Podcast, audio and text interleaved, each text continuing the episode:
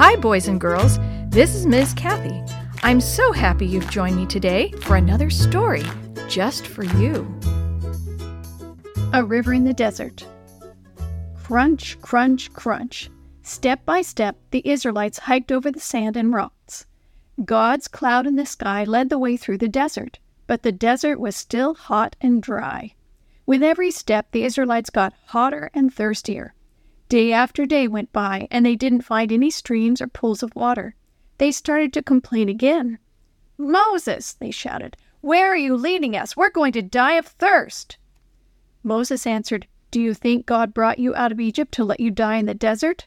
Why don't you believe in him? Then Moses prayed and asked God what to do. God said, See that big rock? Stand beside it and strike it with your walking stick. There will be enough water for everyone. When Moses hit the rock, water gushed out like a waterfall. Soon a river of water was flowing across the sand. Every person and every animal had plenty of water to drink. As the long, long line of people hiked on and on, the faster and stronger ones moved to the front. The older and slower people ended up at the back. Suddenly, they were attacked. A tribe of people called the Amalekites didn't like all these strangers hiking through their land. Because all the strong men were near the front of the line, there was no one to protect the people and fight back. Moses called for Joshua. Joshua, gather some of the strongest, bravest men and stay back to fight the Amalekites. I will stand up on that hill and hold out the walking stick God gave me. I know that God will bless you and protect us. Joshua had seen God use Moses' stick to do miracles many times now. He wasn't worried. He gathered his men and went to fight. As Joshua led the fighters, Moses climbed to the top of the hill. Hur and Aaron climbed up with him. When Moses held up the stick and prayed for God's help, Joshua attacked. Even though the Amalekites had sent many fighters, Joshua's men were winning the battle and driving them back. But Moses' arms got tired and he lowered his stick. Suddenly, the Amalekites began to win. They began to drive Joshua and his fighters back. Quickly, Moses raised his arms again, and Joshua's men started winning. As the day went by, Hur and Aaron could see that Moses was getting tired.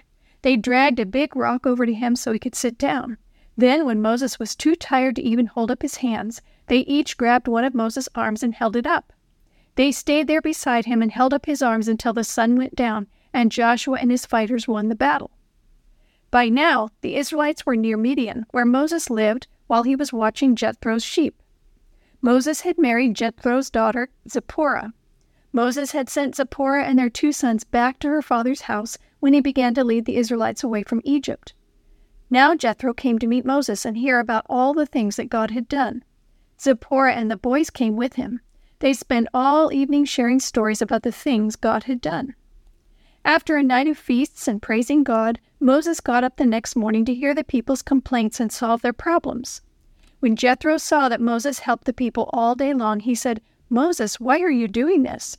Are you the only one who can help these people with their problems? Moses said, They come to me for help and answers. I decide who is right and who is wrong when they disagree. I try to teach them God's laws. Jethro shook his head. You can't do all this yourself. You're working too hard. You're going to wear yourself out. I think you should choose wise men to be leaders of the people.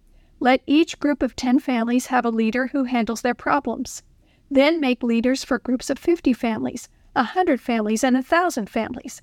They can solve almost any problem that comes up. Then you'll only have to solve the biggest problems. Moses must have smiled. I'll do it, he said. From then on, Moses only had to deal with a few of the biggest problems. He could spend more time with his family and he could spend more time with God, learning to lead his people. So God continued to lead the Israelites and keep them safe. He gave them water when they needed it and protected them from their enemies as they followed him across the desert.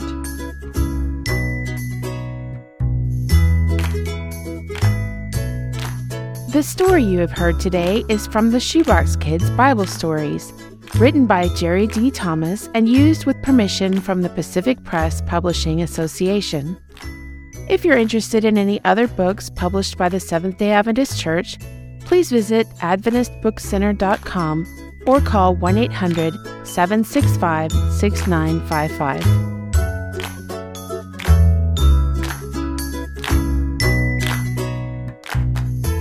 This podcast is a production of the Carolina Conference of the Seventh day Adventist Church.